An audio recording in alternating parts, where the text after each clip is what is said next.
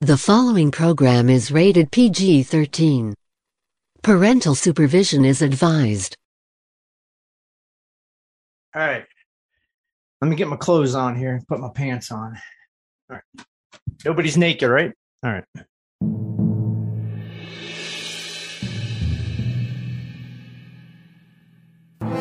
Poseidon, the ruler of the seas and all that dwell within them. His rule over the oceans is unquestioned. There are those who serve him with tridents and with infinite knowledge of all things submarine. They are known by many names: coners, weaponeers, the merry men of Sherwood Forest. But by Poseidon himself, they are called the subvets. Stand battle stations missile for W S R T. Spin up all missiles. And on July seventh, nineteen forty-eight, something went horribly wrong.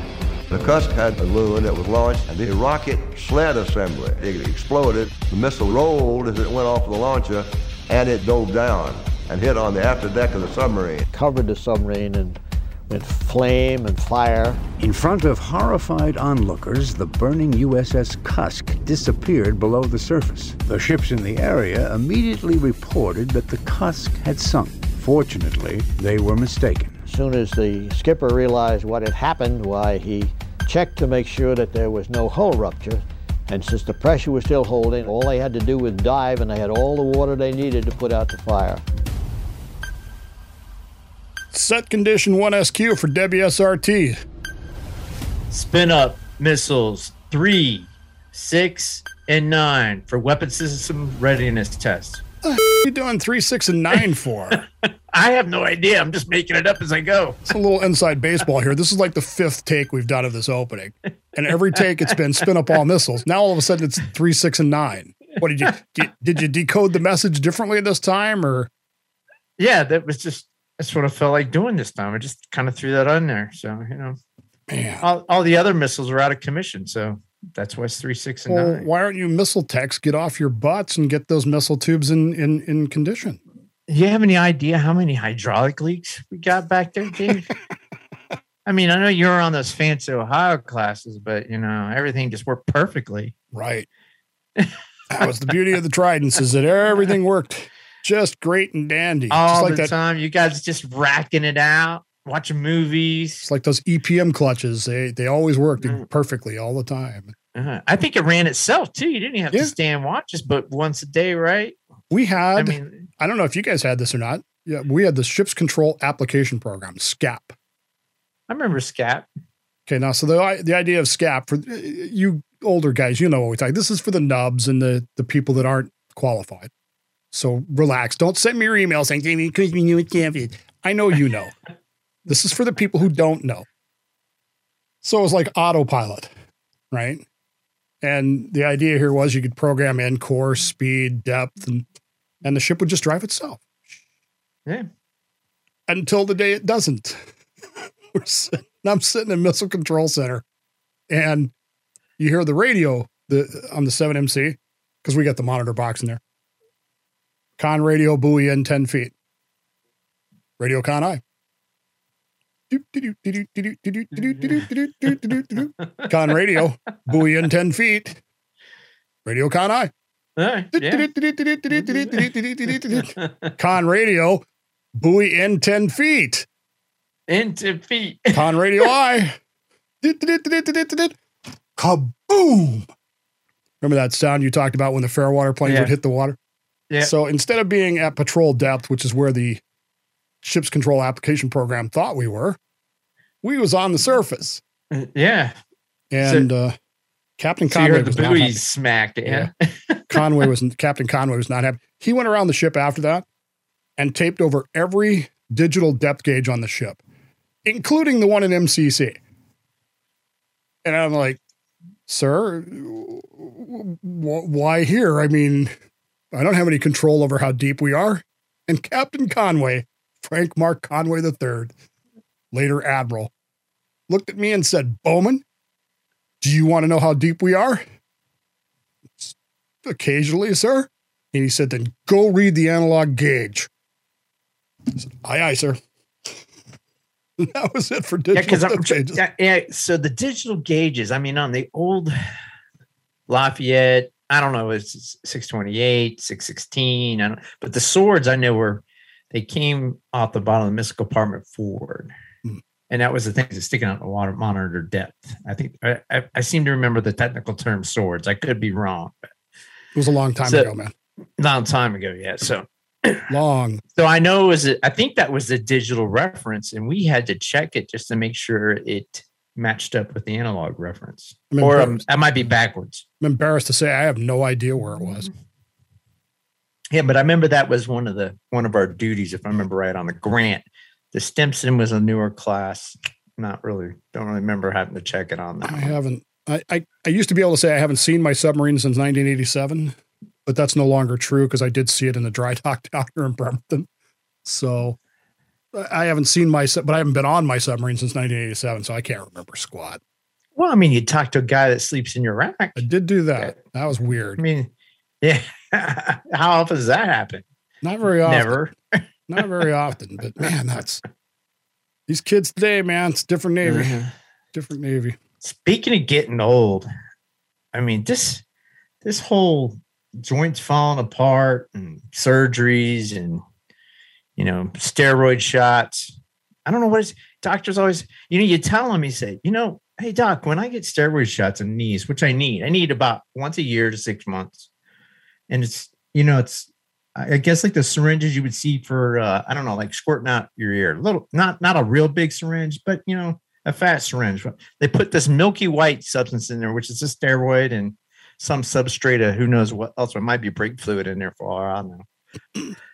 But, you know, they squirt that, a lot of it into your knee, not more, I, more than you would think. You know, you think just like a regular shot. No, they're putting a bunch of ju- juice in your knee, and prefer- that's alarming to begin with.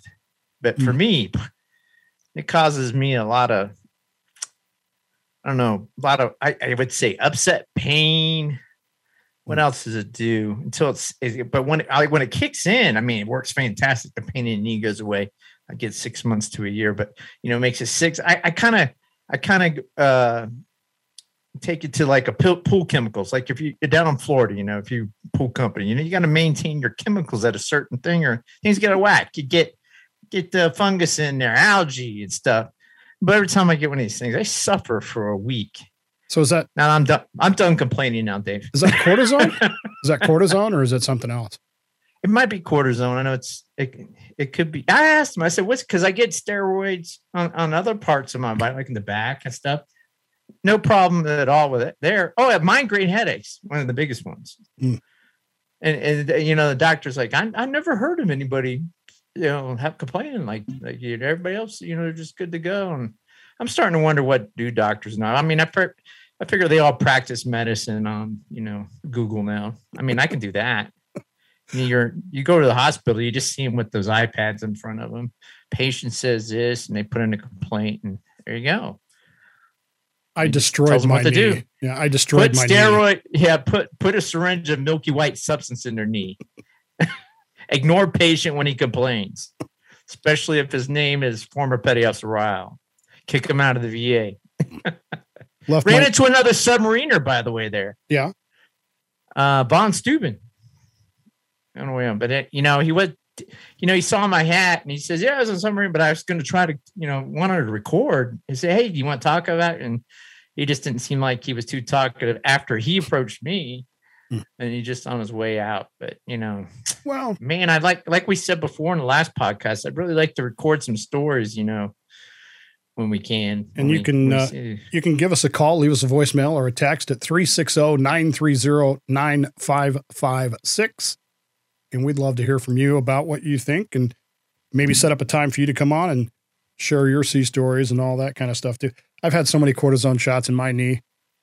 It, uh, man, uh, I don't know. And, and the thing was when I first, when I got my first one, it lasted like a year. Uh-huh. Then the second one was like eight months. And then the third one was like six months. And then the fourth one was like three months. And, then, and it just, uh, declining. Yeah, the right, the right knee was the same thing. Right. But, uh, So, yeah, it, so we it had declines to, over time. Right. So we had to do a triper on my right knee, you know, replace the part, tried an in, pl- in place replacement. Place so is that go? Yeah, because they, they're they're wanting to do a full replacement on mine, but because of uh, the ongoing pandemic and the craziness, that's been put off till who knows when. Hmm. So I'm going to bother them some more about it. I'm trying to get it done through uh, my wife's work too. You know, yeah. Use U C Health as well as see if I can get that done. You're good people over there at U C Health. I like, you know, I, like, I see a doctor over there, and I, I really like like those guys over there. They do a great job.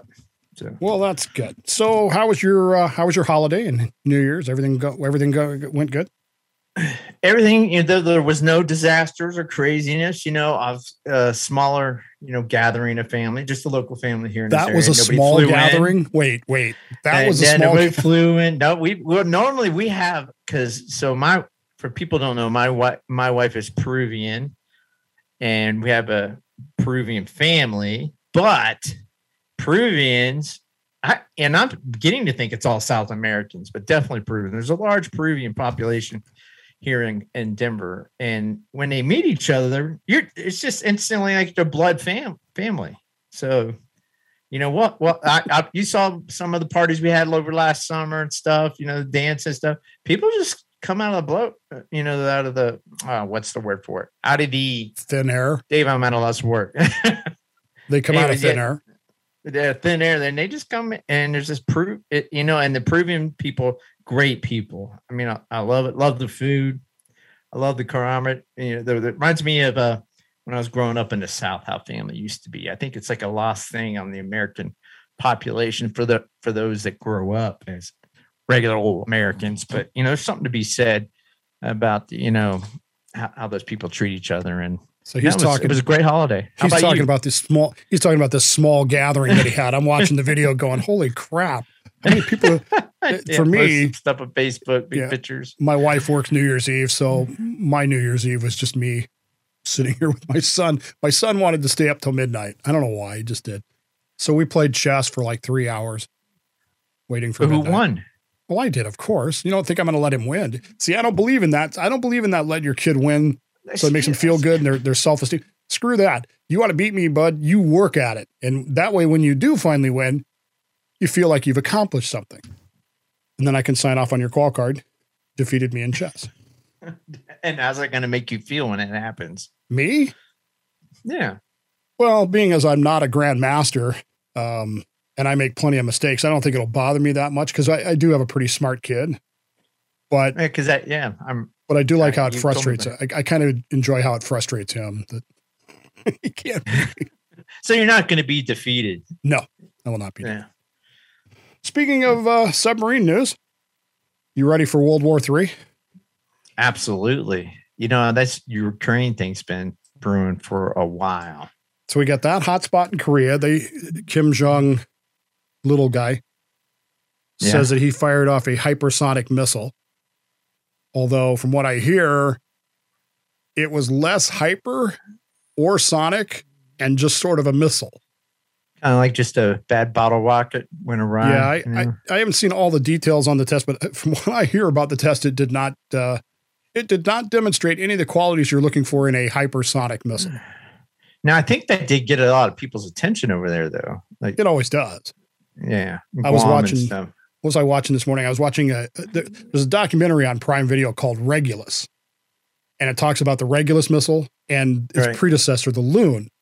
And I guess it was Cusk. I think it was Cusk. They had a, they were trying to shoot a Loon missile off the deck. See, this is, they, these guys back then, man, they were, they were crazy. Okay. So they used yeah. this rocket sled to push the missile off the deck, right? Right. The missile was fine. The rocket sled didn't work. The rocket sled just blew up. They pushed fire and it blew up. Mm-hmm. So the missile, which is full of liquid fuel, spills onto the deck of the of the submarine. Sweet. The whole thing's on fire, right? All the observation ships are having a, uh, you know, they're, they're, oh my God, oh my God, oh my God. And as the smoke clears, they realize that the submarine isn't there anymore. So they start reporting sub-sank, right? Well, it turns right. out. The captain of the submarine, because all captains of submarines are smarter than skimmers anyway, Oh boy. Realized realized very quickly that his submarine topside was on fire. Fire. So and he wh- did what, what do you put fire out with, Dave? Water. So he did what every submariner would do. He went he went flood negative to the mark, emergency deep, and took the boat down, put the fire out. But man, just this whole concept of this missile, was it Tennessee? Was it, who was it that launched the first D five? I think it was Tennessee. It was Tennessee, right? Yeah, with, that, with that sp- that with that yeah, spiral. The, yeah. Oh my God, I can't even. I mm, launching four C fours regularly was loud enough. I can't even imagine. There, what that there was be. a big size difference between the C four and the and the you know the D five. And that's what caused that issue. I mean, it was so obviously the Trident was built in mind to, and I like all submarines, you know, the first missiles were smaller than, right? So they accommodate newer systems as it goes down. And how, I mean, how many years have we been with Ohio cost forty years? Yeah, but they built those, they built those intentionally to handle the D five. They were, they were equipped to handle the D five. Oh, I didn't know that. Yeah. When they were built, they were built for the D five missile, but they didn't have the D five missile yet. So they had to use the C four. So we had, if you if you went on Michigan, where I was, you know, the, the, the lower level missile compartment was empty. I mean, it was just a void void in there. Yeah, uh, the tube was probably stand up in there. I've never right. been under. They had, it, they had it, stuff inside the tube to make it smaller so that the C four would fit and, and stuff uh, like that. So yeah, it was it was designed for the for the for the D five missile. They just didn't mm-hmm. have it yet. And it wasn't until Tennessee came along that they had, they finally had it. And I can't imagine the first time you fire one. Yeah, that didn't go well. So I know the details is I, I would have, yeah, I don't want to say nothing because I'd have to make sure it's not classified, but I do know why that thing spun out of uh, control. And it was an interesting fix to, to make that not happen again, but it had something to do with how big that missile was. You could figure it out from there, but I'm not going to say what the fix was. But, you know, speaking of that, since we're bringing up rockets and missiles, cool thing to talk about. So we see SpaceX in the news quite a bit. And what's he doing as he's developing Starship and, well, any, any of his rockets he's had so far. I mean, he launches those things up when they're in test and he just blows them up and left to right. So, you know, and, and, and people, well, a lot of the other rocket programs out there, like Lock, Lockheed Martin, United Space Alliance, these guys give them a lot of grief for that, but you know, they got two different philosophies and they give them grief. And, but you talk to the old guys when I was stationed in O two out there at Cape Canaveral, you know, they, you know, they talk about the good old days in the fifties and sixties when they were testing all these different rocket. I mean, all kinds of different rockets, so many rockets. I don't even remember the names of all of them. I think Juno was the, was the Army Juno was a predecessor to our missile systems, you know, like, eventually come at F B M and uh, Polaris.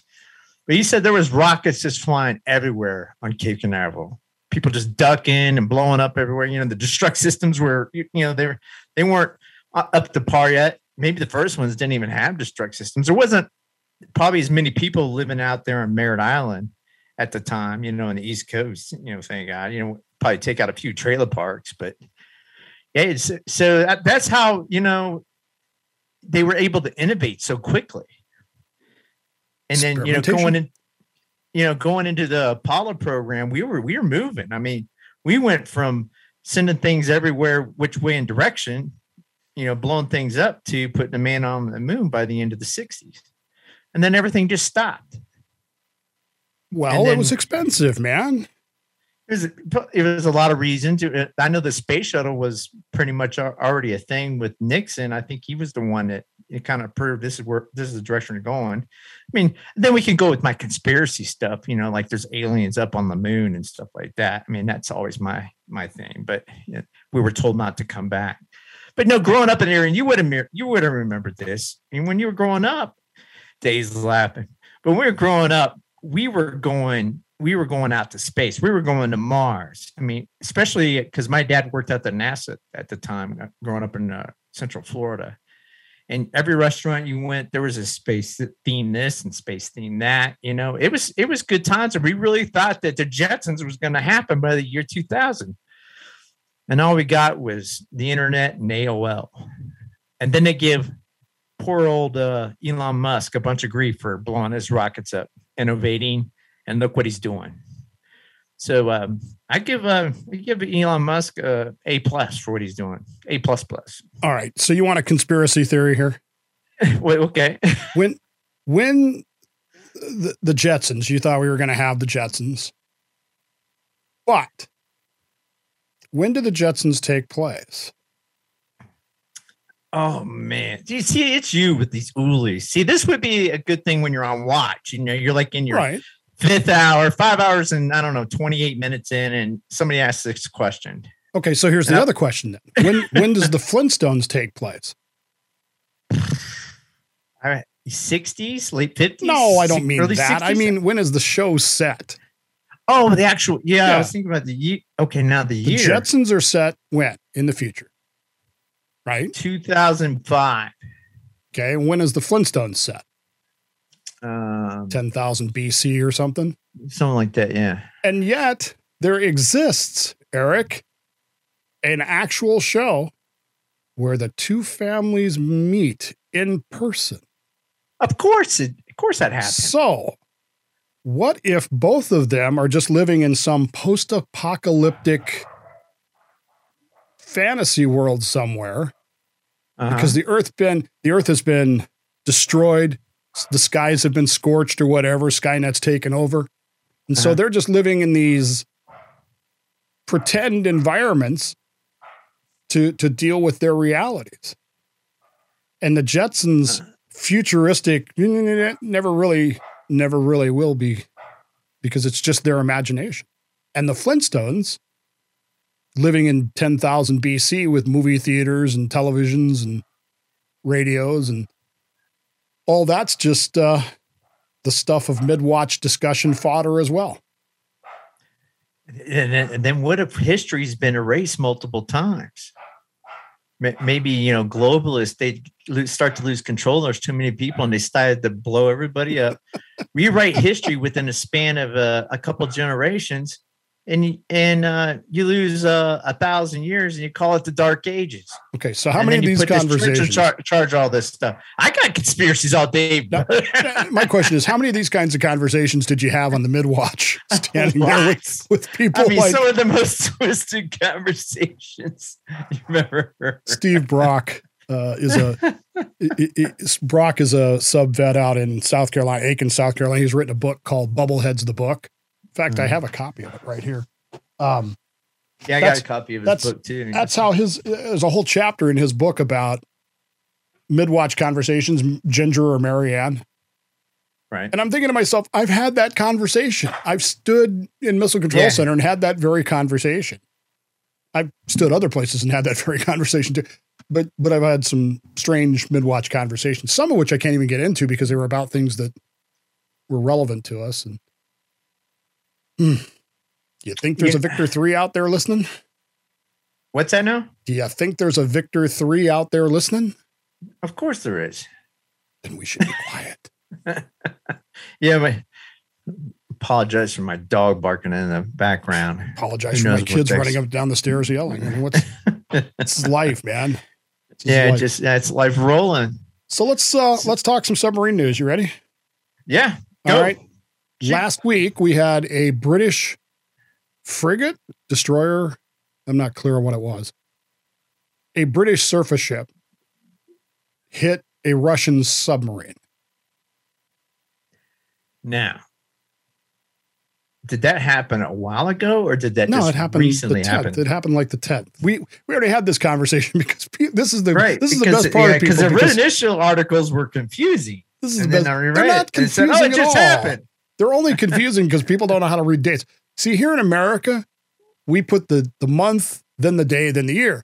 Everyone else in the world puts the the the day, then the month, then the year. And so that right. was confusing people. They're like, well, this happened. That's what ago. happened. I'm like, oh, for the love of God. It's like the metric system, you know. So does that count for finding the submarine, or is that just like lucky fishing? Like you, you drug a lure and you okay. just- So my first question is, do you, or something. do you think it's really an accident? See, this, this, this is where I get into the conspiracy there. So if a submarine, Russian submarine kind of blunders into your path and you, do you kind of do you kind of kick it a little bit? Or because because you're not going to get, see, there's no way this guy gets relieved. They don't relieve this guy for a collision like they would, you know, here in America. They would, oh, you, you no, know, no, he's getting a medal. Right. He's going to get a medal, medal accommodation, all that kind of stuff. He's going to get congratulations and all that kind of stuff. Now, I'm just wondering if it was really an accident, kind of like the Baton Rouge and the the Russian submarine a few years ago, ninety-two, whenever that was. I'm just, I'm not convinced that that's really an accident, but that's just right. my opinion. So I don't know. Um, who was it? Uh, Subbrief. Is that Aaron? Yeah, it's Aaron. Says that uh, he thinks it was K three thirty-five. Uh, da, da, da, da, said it completed in eighty. It was the only Northern Fleet submarine to complete a deployment in twenty twenty. So he thinks that it, based on that, he thinks that was her. But I don't know. See what did, did you see? I mean, we can we can talk about it, but did you see the other article that says, you know, uh, uh, the NATO and allies are scared because yes. uh, they deployed the black hole, the sub Russian submarine, the black hole. That's what they're calling uh, it, the black hole. Is that what yeah, so it was yeah, it makes the story no is there's sound. A, it's a black hole. The story is there's a missing Russian submarine in the Mediterranean. Right. But is it missing or is it just hiding?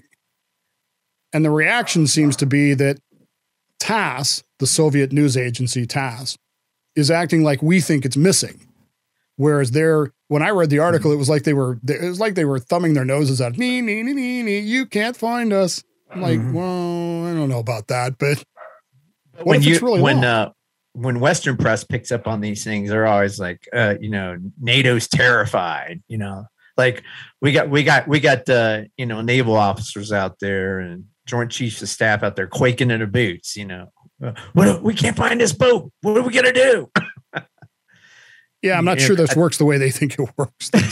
I'm like, wait, anyway, it, The, the reaction, the, the, the news story from TASS is hysterical because it, it does seem to get that impression like, but, but then there are bits in that story where they're acting like it's, it's, remember the scene in uh, Hunt for Red October where the Soviet ambassador has to go talk to the defense guy and he's like, so we've lost a submarine. Yeah. And then the defense secretary is like, oh, okay. Do you, want us to help, one? do you want us to help you look for it? Yeah. Another one. It's a great scene, but uh, it's just, I don't know, man. They there's hints in that story that maybe they lost one, and then there's hints in that story that, which makes me think that's because it's from coming from TASS. And for those of you who aren't old enough to remember TASS, basically, if the Soviet news agency TASS reported something, you knew that it wasn't true. You just sort of blew it off. And you know, Soviet news agency TASS reported that three Russian cosmonauts landed on the moon last night. Right? No, they didn't. So I find it interesting where, you know, well, I mean, this is going to come up where we're getting right. We're going to talk about the U S S San Francisco, but uh, I find it interesting how we approach our news about, you know, some of our submarines in other countries, and they br- tend to brag. Russia tends to brag a lot, whether any of that's and, and China, another one like India, when they commission a, a submarine. I mean, it's like the huge, it's like world party New Year's Eve type stuff when they commission a submarine. When, when we do stuff, I mean, we release something, but it's pretty quiet. You you don't even know where to go to see the commissioning ceremony or the christening ceremony. You know, as somebody, you know, as family with the crew project. But, but you know, other nations they purchase, and I, who, who knows, you know, what's the reason behind that? It's all propaganda to some point. So. It's all COVID, man. That's why we don't know anything. COVID. You might get COVID if you see a submarine commissioned here. Right. Nobody else seems to care. Yeah, it was, uh, it, it was a sober anniversary talking about the San Francisco. Now, I was not in the Navy when that happened. In fact, I was just, as I recall, just starting my radio career. We're right about to start my radio career when that happened. And I remember passing news stories. There wasn't a lot of reporting where I was in Central California about it. And so it took, it took weeks, if not months, to find out any information about it at all. But that was not the case for you. No, it's uh, so I call it Web two point oh now. The internet's changed a lot since you know, back in the nineties where we had all the dialed up. We talked about this before, A O L, Prodigy, and all that kind of stuff. And so as you got into two thousands, this is pre-social media. So two thousand five, I'm thinking MySpace was around and popular. It's hard to, there's there's a lot of people that are adults now. They're like, what's MySpace? That was the big thing before Facebook. So social media wasn't really a big thing. So so it's funny. I always say how things have gone, I call web one point oh to two point oh. And, and I'm, two point oh for me is because everything everything's geared to be on a cell phone. And you, when you see most people walking around, they're on their cell phones constantly. That's how the people connect to the internet, and because of social media, it's how they t- you know communicate with the internet. It's very rarely do people get and sit down in front of a computer anymore, you know, like we're doing right now. So that's that's why I call it two point oh. And plus, with the social media, it's kind of controlled. So back, you know, when when web the web internet started getting uh, popular, you know, everybody was anonymous. So everybody had an anonymous name with A O L, and and uh, there was message boards out there. People used to visit message boards and stuff. And as uh, people started to get off of A O L, but even on the message boards, everybody was anonymous.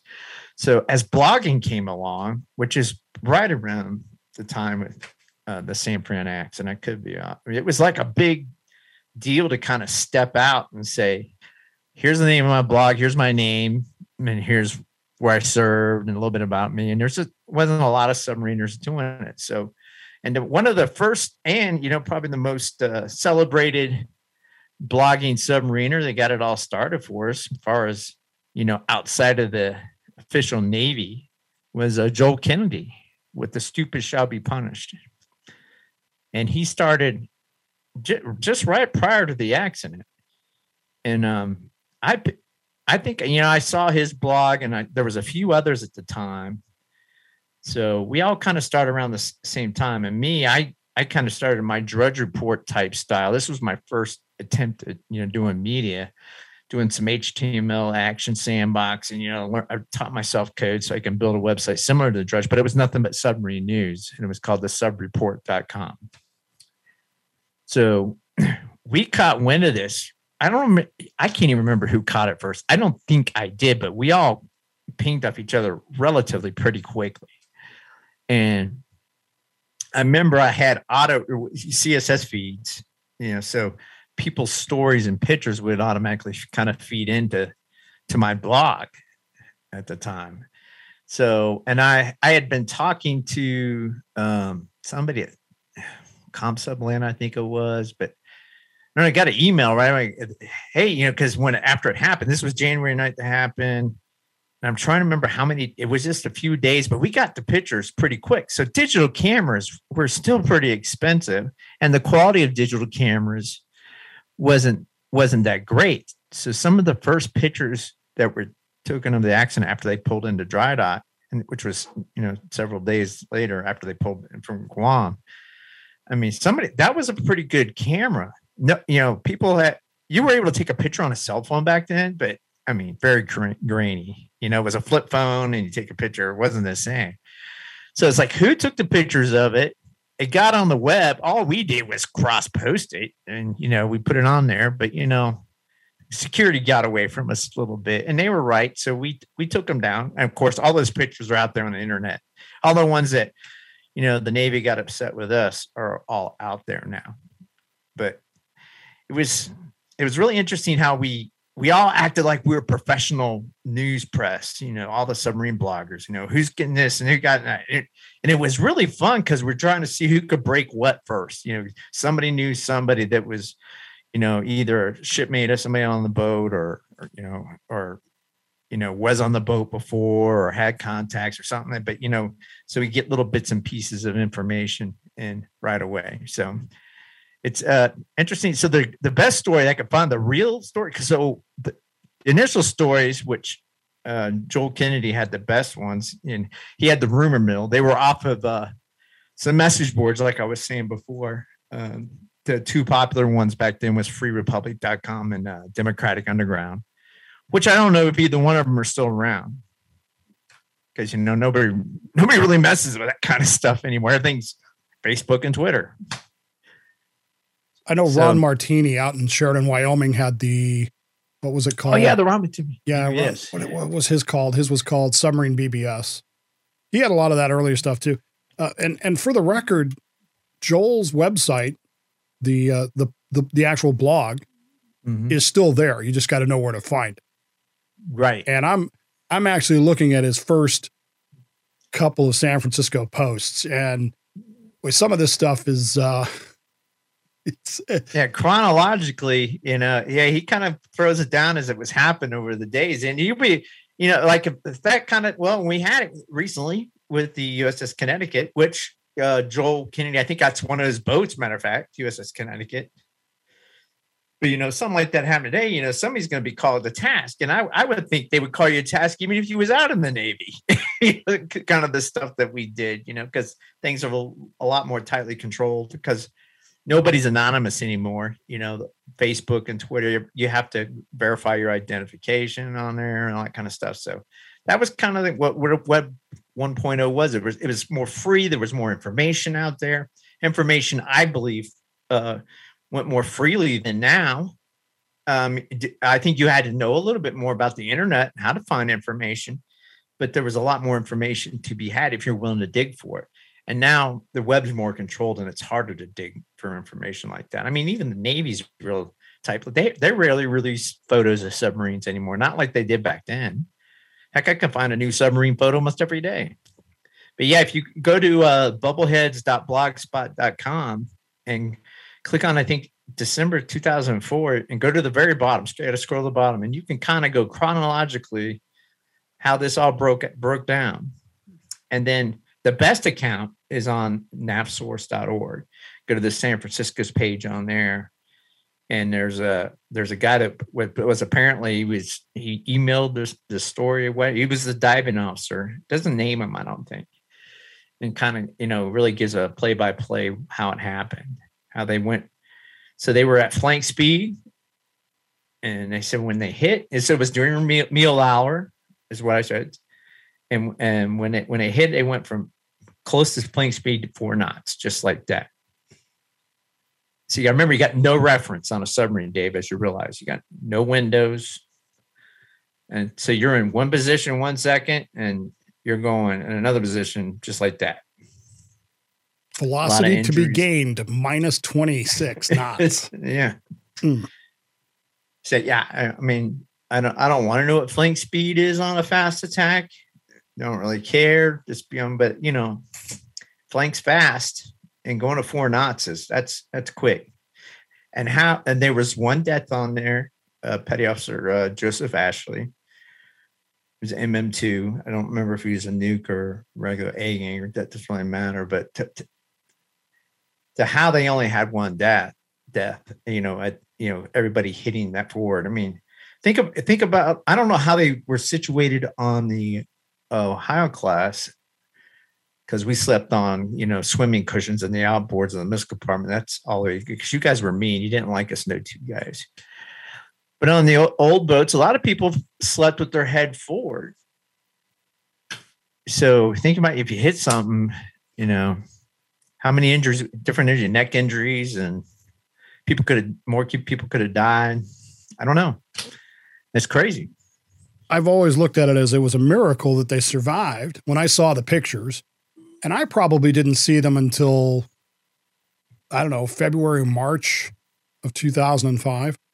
I was shocked. I mean, I, I looked at that and went, I don't know how they survived. I really don't. I It, it just looks so bad.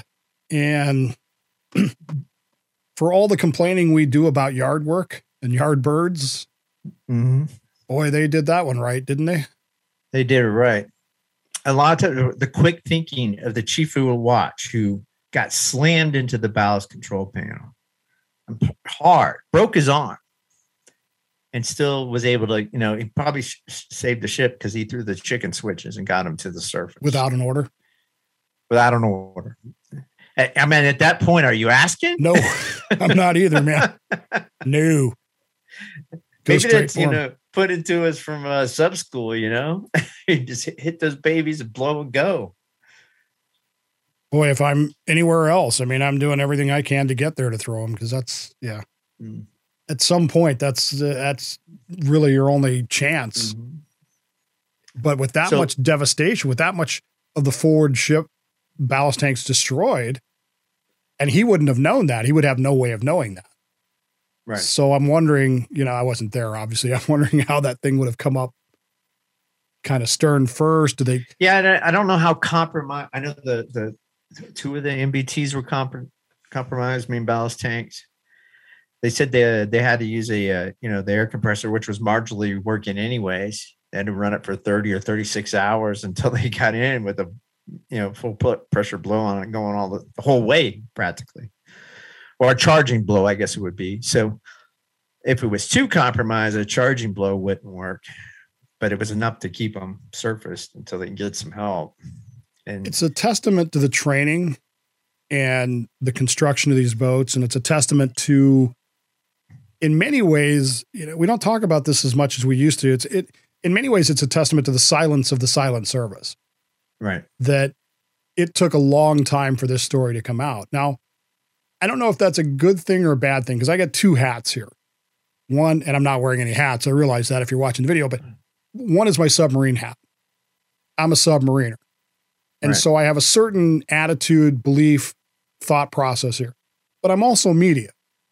And I'm also in, in, in dealing with media and dealing with people in a way that I think these stories like this should be told, and they should be told in all of their details, as long as you're not into classified information, because I, I think people need to know how dangerous this is, because it's, it, we're getting ready to face a situation. Maybe we'll talk about this here in a little, in a, in a little bit. We're going to send our kids, our, our, our boys and girls into harm's way. And we as a people need to know that the equipment that we're sending them with is top notch. And the way you tell them that it's top notch is you tell them what happened to the San Francisco. You tell them what's, it's driving me nuts the way the Navy has clamped down on the, on the Connecticut. People need to know how, how well that submarine survived, because we're getting ready to say to our kids, go into harm's way on this equipment with the people of the United States not necessarily knowing how good that equipment is. For God's sakes, we sent submarines to war in World War Two for two years with torpedoes that didn't work. And imagine that. Didn't tell anybody. It's I, I, so I'm I'm kind of of mixed feelings about it, Eric. I, I have the two hats. I understand the unwillingness to talk about it, but at the same time, my other job, my other career, my post-Navy career, I, I, I think these are stories that people would want to hear. I really do. And uh, what with the U S S San Francisco, it's a good thing, because with the multiple sources, and some of it might be hearsay, but, you know, between Joel's blog and, and that great article on the app source, I mean, it really gives you a, a good idea what happened. I'm sure there's some classified stuff that happened, but prior to that, in the Cold War, there was lots of collisions. A lot of monkey business went on, but the Navy kept well controlled of it. You only heard, except for the Baton Rouge, and oh, we had that. What was the boat I was telling you about the last uh, podcast we did with? Met that guy at the V A. He was on a, a boat that was in oh, a yeah, collision. The, the the one that yeah, I I can't remember now. Yeah, I can't, it, it escapes me. Well, maybe we'll, we can put it under the story. Wasn't it Taltog? Was, we're fine. Taltog. Yeah, thank you. I mean, other other than, you know, probably U S S V I meetings and closed door type meetings like that, where we let things, because we're all submariners, we'll tell stories that no, normally get documented. The Navy maintained, you know, OPSEC on, on the submarine force all the way until, you know, the internet came out. Internet's what, you know, caused the problem. So Web one point oh was a big problem for the Navy to contain, not just for submarines, but the, the whole military. You know, because things, like I said, was if you really wanted to dig, you could find information, because in the year two thousand, that's basically when the big push was like, all right, get all your documentation. We're going all internet based. If we prove it works, and everybody started scanning all their documentation and putting it online. So how many mistakes were made? You know, how much reactor information probably got out there by accident, and the Russians probably got it, you know, and, and now You know, I think I would like to think a lot of things are clamped down. I mean, we see with the recent politics and everything that's going on in our own country internally. And great show, by the way, Dave Bowen show. That was a great, good show. You should go listen to that about, you know, uh, Ukraine and, you know, how history kind of repeats itself. But, you know, well, security. It does. And that's what, that's what worries me. I mean, look, we got all these hot spots in the, in the world right now, Ukraine, Kazakhstan, North Korea, Taiwan, and they all seem disconnected, but, but there's an underlying theme of opportunity here. And I'm going to say this because it's something that I truly believe. And that is, war is an irrational act. It is an act, particularly in the modern era, say since right. nineteen hundred on. War is an irrational act. It is almost always started by irrational people. And the proof of their irrationality is that they think they can win, and they never do. So if you go through every major war since nineteen hundred, ninety percent plus of the time, the person, the, the, the entity, the person and or nation that started the war loses, and loses badly.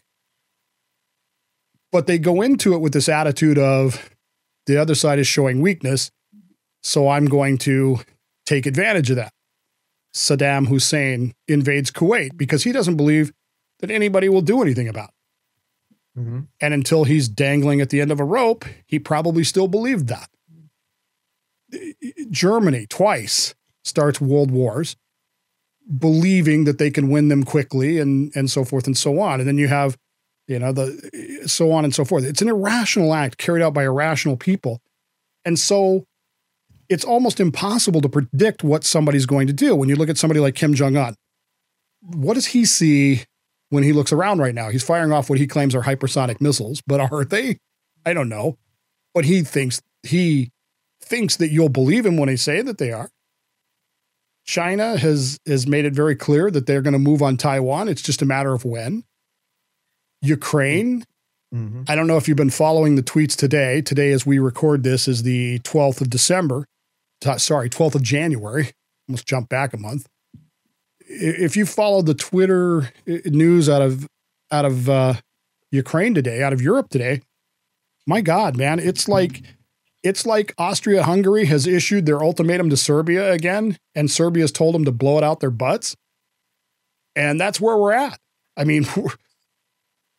The ultimatum that Russia, that Putin gave the West has been rejected. And and the West has come back with, I'm not making this up, Eric. They've come back with, let's expand NATO into Lithuania and Latvia.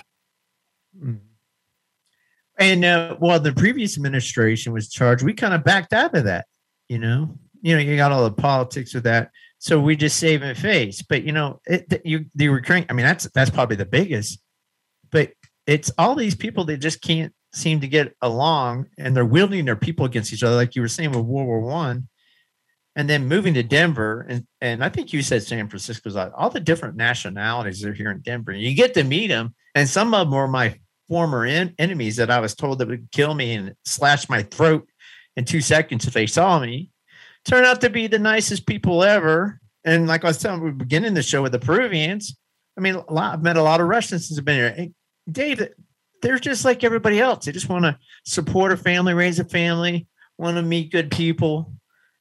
But, you know, these governments and these power brokers, and name them whatever you want, you know, they just think, uh, you know, we as countries, we need to go at it with each other for whatever reason. One of the most surreal experiences of my life, I got out of the Navy in ninety-one. At the close of the first Gulf War, I got out. Um, I have some Gulf War stories I could tell you, but they're not really applicable to this, and they don't have anything to do with submarines. Um, I got out at the end of at the end of the Gulf War.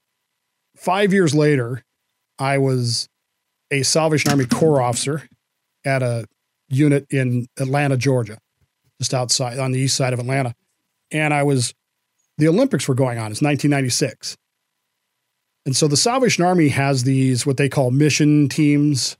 You know, you know what. If you're at all familiar with the church, you know what a mission team is.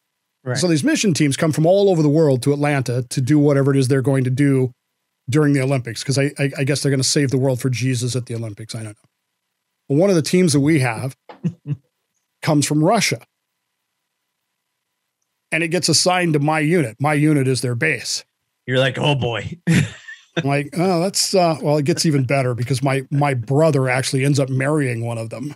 So anyway, that, that's another story for another day and another D, DIS interview. Um, but one of these kids, and he was a kid, is a Russian submariner.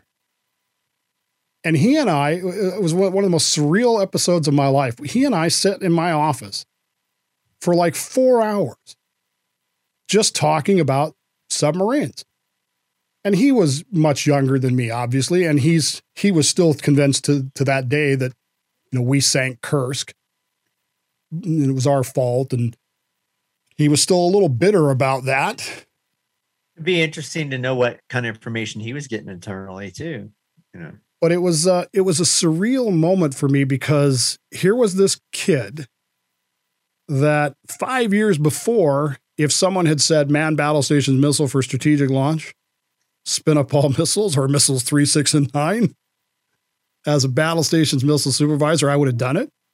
Mm-hmm. And when the me too. And when me the too. C O said you have permission to fire, I would have pushed denote one or denote three, and we would have been on our way.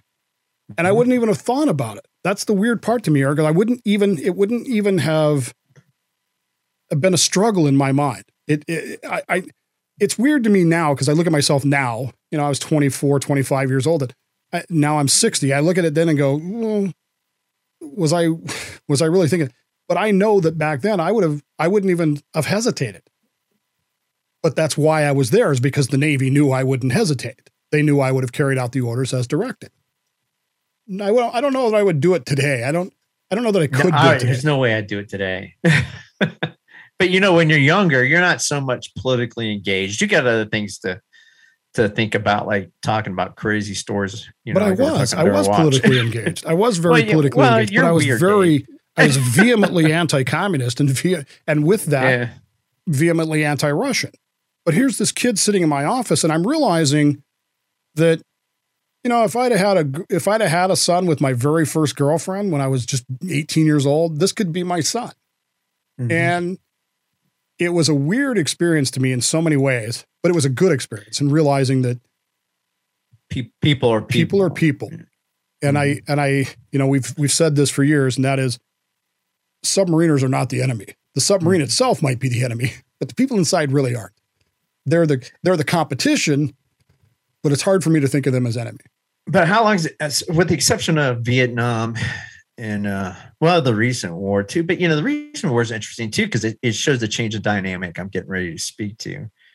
But before, you know, the recent ongoing twenty year war we've been in, involved in with, you know, Iraq and uh, Afghanistan, I mean, it was, it was good. It's been fifty-five years since the World War Two. And back then we, we talked about this too, you know, World War Two vets were not getting over Germans very well.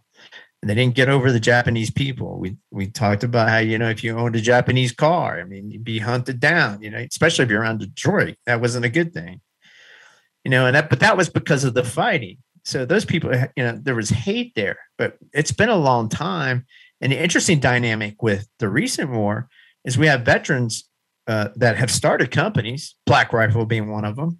I mean, they're employing people from Afghanistan, people they've They fought side by side, fighting other people from Afghanistan. You know, that it'd be the Taliban and stuff. So, so now we, like you said, we were talking about. Now we have all these uh, power broker political movement to get us engaged in another dumb war that there's no need to to get into. Our, you know, and with the connectivity of the internet, and way people can talk to each other so quickly, and how information passes off. Because before, when they had the war, you're like, the bad guys are over there. You need to sign up right now and let's go to war. I think I'd be able to pull that off, you know, if if this thing lights off. Well, and, and there's a couple of considerations there. Um, most wars, people believe that they're going to be quick. The Civil War, both sides believed that it would be over within ninety days. World War One, right. Both sides' plans were to be in each other's capitals within within ninety days. World War Two, I don't know that they had that plan, but I know Hitler believed in the Blitzkrieg and believed in the idea that we could end this very quickly and then negotiate. Japan's whole plan was to establish their defensive perimeter, and then negotiate. It would be over quickly. Is war today, particularly war between major powers, not not the United States versus Af- Iraq, not U S S R versus Afghanistan, not China versus Taiwan, are, are major superpower to superpower conflicts. Should we be planning for a long war or a short war? Right. And should we, I mean, I almost look at it as like they're gaining each other on. Should we even be kidding about it? I mean, because is it going to be, you know, you're seeing how, how, how long is it? You know, they thought it was going to be a short war and a long war. Well, this could be a very short war because everybody has a nuclear weapon now. Could be. And, well, it could be a very short war, but it could also be a very long war. I mean, consider the, consider in very broad terms here, and I'm not going to get anything classified, the, the nuclear postures of the countries involved here. The United States, our nuclear defense forces are deterrent in nature. We say, again, we say that they are not first strike. The Chinese have made it very clear throughout most of their history that their entire, I, I read today, they only have two hundred sixty warheads total. Mm-hmm. And their entire posture is retaliatory. In other words, we won't use them unless you use them on us first. Now, who knows what the Russians are thinking? Who knows what St- Stalin, Putin is thinking? Who knows what's going through their head? But these are people who are ready to roll tanks through Ukraine over, I mean, how many people actually know why they're willing to do this? Right. That's that's a big question. And I don't think our media is doing a good job. And I've read off and on that there's a lot of people in Ukraine who wouldn't mind being part of Russia again, that's, for whatever reason. And that's part of the problem is that, remember, Ukraine is a weird dynamic. Ukraine, when the Nazis invaded in nineteen forty-one, welcomed the Nazis. They were excited about the Nazis to get rid of the Russians and the Soviets. Mm-hmm. And you know, when, when the Soviets came back, they weren't necessarily very happy about it. They were glad to be rid of the Nazis, but but it wasn't a good time for them. You, you've got the whole issue with Kazakhstan. Kazakhstan is, uh, boy, what a mess that place is. And yet there's so much Soviet, and I'm sorry I keep saying Soviet, but Russian. These are all former tentacles. Satellite countries, right, of uh, the Soviet Union. Kazakhstan, yeah, was the last Soviet republic to break away in ninety-one. They were the last one to do it. And to this day, there there's a belief that they shouldn't have done it because Kazakhstan is traditionally part of Russia, traditionally, much like Crimea is traditionally part of Russia. But they, Kazakhstan is the source of Soviet uranium. It's also where their space program is located. The entire Soviet space program this is, is interesting. Lo- located yeah. in Kazakhstan. It's like Kazakhstan might be its own independent country, but it's kind of like for us, it's kind of like Puerto Rico and Guam.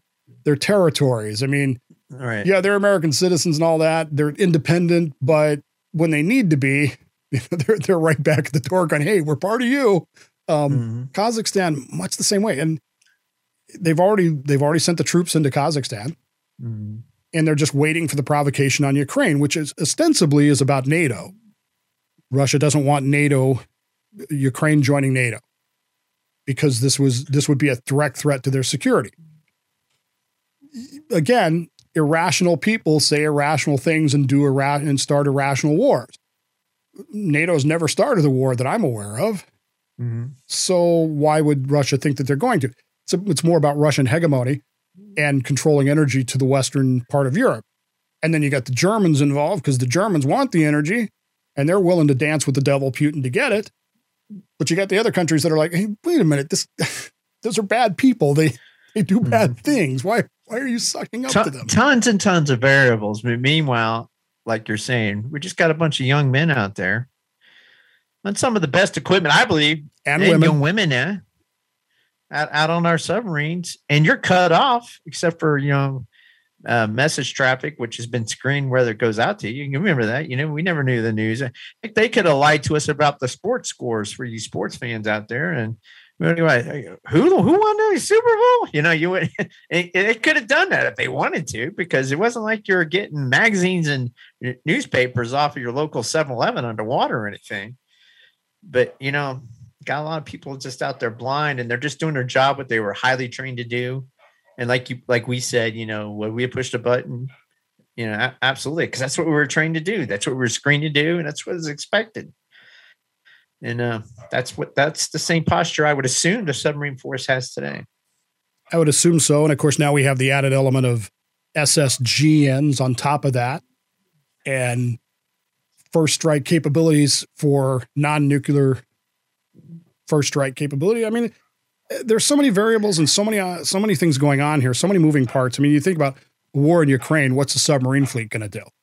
Right. Well, there's a lot of submarine fleet can do, particularly our submarine fleet. I don't know. I don't know if Australia's submarine fleet could be, or Canada's, but ours could certainly be a big part of that. And I mean, I really like that, that whole S S G N. I mean, I, I was pro from the start. When you think about all the Tomahawk cruise missiles you put on, on a, on a Ohio class submarine, as seven Tomahawks per missile tube, that's a lot of whoop ass going out there for somebody. I can give one boat can give somebody a really bad day. Heck, it can give a small country a bad day. When uh, back in the day, when when uh, Kim Jong Un was rattling his saber and making all his comments about what he was going to do, and U S S Michigan, my beloved U S S Michigan, which is no longer the S S B N that it was when I was there, pops up in Pusan. You know, pulls into Busan and, says, and and at the time I remember thinking to myself, and I actually said this on the air on the radio, was uh, U S S Michigan versus North Korea. Who you got? Yeah, I'm taking Michigan. And just one, one boat. We're good. We got this. Not a problem. It's all we need. Just that one. Don't need anything else. No backup. We got this. No problem. But at the same time, I don't want to lose track of the fact that this is this is very dangerous. It's very. It's a deadly game, folks. And mm. here's the part that nobody wants to hear. If this yeah. thing devolves into a war, we're going to lose people. Yeah. And we're going to lose people in a way that we haven't seen in a long time, not since World War Two. I mean, what is the total number of people we've lost in the, the twenty-year mess we've been into? You know, you know that number right offhand? Off, offhand, no, but I know it's less than ten thousand. Yeah, that's what and I was thinking, five to ten thousand. Keep, keep in mind that in thirty minutes... at the Battle of Cold Harbor, ten thousand dead on the mm-hmm. Union side. That's the Battle of Verdun, one point six million people mm-hmm. dead, gone. Most of them never found. They just got, their bodies mm-hmm. just ground into the dirt. The, the Flanders, the same thing. World War Two, we had how many men die on Omaha Beach in just a few hours? Are people, uh, are, are are they ready to handle that? I mean, it seems like a lot of people just go mindlessly day by day. You see them walking around with just their cell phones in their face. I mean, we're lucky more people don't get killed just walking out in the street because they don't even look up anymore. As a society, I, I mean, no, we're not ready for this. I, I don't but, think I don't think we're ready for that kind of loss. But here's no. what's going to happen, Eric. Now, this is this is Dave's prediction. It may not happen, but this is what I see happening, which is that they have to. Like in World War One with Lord Kitchener and your country needs you and Uncle Sam, Uncle Sam wants you. Right. There's going to have to be a great patriotic drive to get the American people. And you, you'll want, you'll see it on the news. You'll see it in the newspapers. Mm-hmm. You'll see this whole thing about how Russia, presumably, since they'll be the opponent, right, is, is evil and how we have to stand up for democracy and how we have to stand up for, for, uh, you know, security and safety and against tyranny and all those kinds of things. But remember, all of that will happen when it's already been decided that we're going to go to war. Right now, today, that that hasn't been clearly decided yet. And so you're not seeing that yet. And so, and for those, yeah, for those of you who think we're joking about how serious things are, I saw just before we came on the show today, a Twitter feed from the Army. They're offering fifty thousand dollars sign-on bonuses for a six-year commitment. So, I mean, they say, you know, there's a certain qualification, obviously, but still, I mean. Would you go back if the Navy called you and said, hey, I need a miss- missile yeah. tech? Not this time. I can't. I just can't. But because I'm I'm older, wiser, not as wi- wise as the old powerful Dave Bowman here, but I mean, I'm, I'm wiser. And I, I know the games that the local politics, you know, uh, national politics and world stage politics, it's just, you know, You, you, you, of course, you based on what side you want to play and what you read, you know, you pick sides, obviously, but it's just, it's so confusing. You don't know who to believe. And and I'm not willing to tell my children, hey, you need to join up right now, get that fifty thousand dollars or a hundred thousand dollars and Go against Russia, or go against China, or whoever the bad guy is. And plus, you know, with the media since the last election, I mean, I saw something about C N N's like ninety percent of their, their, uh, you know, their, what do you call it? Their followership, their people watch them, I mean, gone. So even if a war happens, who are they going to go out to and say, hey, we got to, we got to go against Russia right now. Who, who are they going to talk to? Nobody pays attention to the, even, well, I definitely know uh, C N N and M S N B C and Fox News numbers is not even where it used to be. So how, how are they going to get that information out there that there's bad guys and we got to go get the boogie, boogeyman? You scare people, you get them involved. Wasn't it this day? I think this was the day, January twelfth, nineteen ninety-one, when Congress voted on the authorization for use of military force in Iraq. All right, sorry. Yeah, Iraq. And mm-hmm. I that, that day stands out in my mind. You know why? Because I happened to be in Washington, D C that day. I happened to be on patrol. I wasn't. I was stationed at Damn Neck. I was an instructor, but but at the, for, for reasons that I'm not going to go into here, my first wife, I was in Washington, D C that day. And yeah. I was I was near the Capitol listening to it on the radio. So, yeah, th- they will generate that interest as they need to. They The, the playbook's been done. The, the, mm. the, there's no... There's no mystery here as to how you get people fired up for this. The question is whether or not, if you don't think it's logical now, and maybe you do, maybe you think we need to go to war for Ukraine right now, and that's fine. If you think that, I don't happen to agree, but if you think that, that's fine. I'm not going to argue with it. But you, if you don't think it's logical now, what's going to change when the tanks roll across the border into Ukraine? Is it going to situ- change with, with, with years and years of classified weapon systems on all sides that will get involved? Have not have not even because you don't you wait for you wait till the last minute before you break out the good stuff. And what's that going to be? We saw during the Persian Gulf War One, you know, the the the, the amount of because t- we didn't even know we had that precision where we can put, put a missile right down a you know a, I don't know a ten inch pipe and out of a building. It was amazing. We were watching it live on C N N. We're like, this is crazy technology. That was Patriot thirty missiles. years we ago. Had, think of what we got now. Right. We Who we knows? all knew we had Patriot missiles, but we didn't know what they did. Yeah, and then it was like, oh, that's what those things do. That's pretty it cool. Goes there. Are you willing to see new technology you've ever seen before, and you're willing to see a lot of a lot of people disappear really quickly because of yep. it? And that's what's going to happen, and that's what scares me. Anyway, I don't want to get too depressing, so that's uh, that's what we're going to look. Maybe this show needs because normally we're kind of jovial and joking around, but you know. Hey, I think I think it's a good cap talking about, you know, well, we, we've talked about U S S Connecticut since it happened. Talking about that. And San Francisco is just a good thing because there's more information about it and the survivability of, of, of the silent service over the years. And, you know, what a heritage we've had one hundred, one hundred plus years on now. And I think I think this silent service will be ready as it's always been ready. And they're going to do their part. But I'd really rather said, not do it. rather not do it because that's you know, I don't think we want to go that route, but I, I believe in our Navy and I believe in our boys out there. And I, and I believe in our NATO, NATO allies too.